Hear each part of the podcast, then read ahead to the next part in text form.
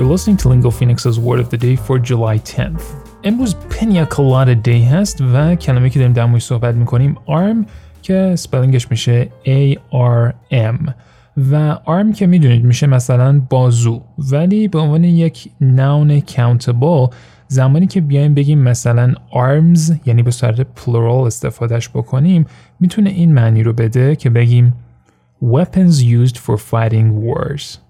و این منو یاد در واقع عنوان کتاب معروف ارنست همینگوی میندازه A Farewell to Arms یعنی تو فارسی ترجمهش کردن ودا با اسلحه. بعد من اون موقع که این کتابو داشتم میخوندم فکر می‌کردم منظورش مثلا با آغوش کسیه. مثلا آرمز که میشه گفت نمادی از آغوش یک نفر دیگه بعد من همجور خوندم خوندم خوندم و فکر می‌کردم که اینی که دارم فکر می‌کنم درسته بعد ترجمه فارسیش رو عنوانش که دیدم گفتم اه آها آها این نوع میشه اونجوری هم معنی کرد و واسم خیلی اتفاق جالبی بود حالا از این داستانهای مسخره من که بگذاریم بریم سراغ مثالای امروز Sales of arms to the Middle East have dramatically increased.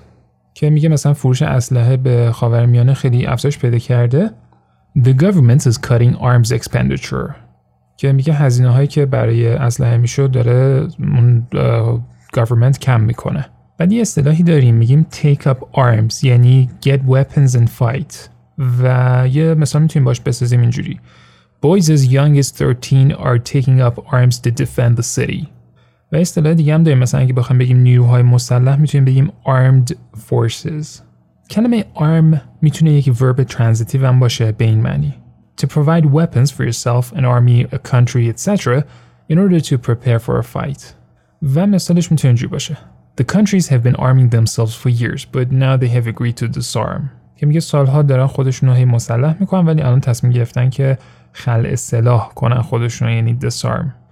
از اینکه بگذریم ورب arm یه معنی دیگه هم داره که اونو بهتون نمیگم ازتون می‌خوام خودتون برین توی دیکشنری لانگمن سرچش کنید و به اون ورب ببینید که معنی دومش چی میشه With the word of the day, I'm Mohammed Golpaigani. We love feedback. If you want to email us, our address is podcast at lingophoenix.com, or you can find me directly on Twitter and message me there. My handle is at mogulpaigani. Thanks for listening, stay safe, and we'll see you back here tomorrow with a new word.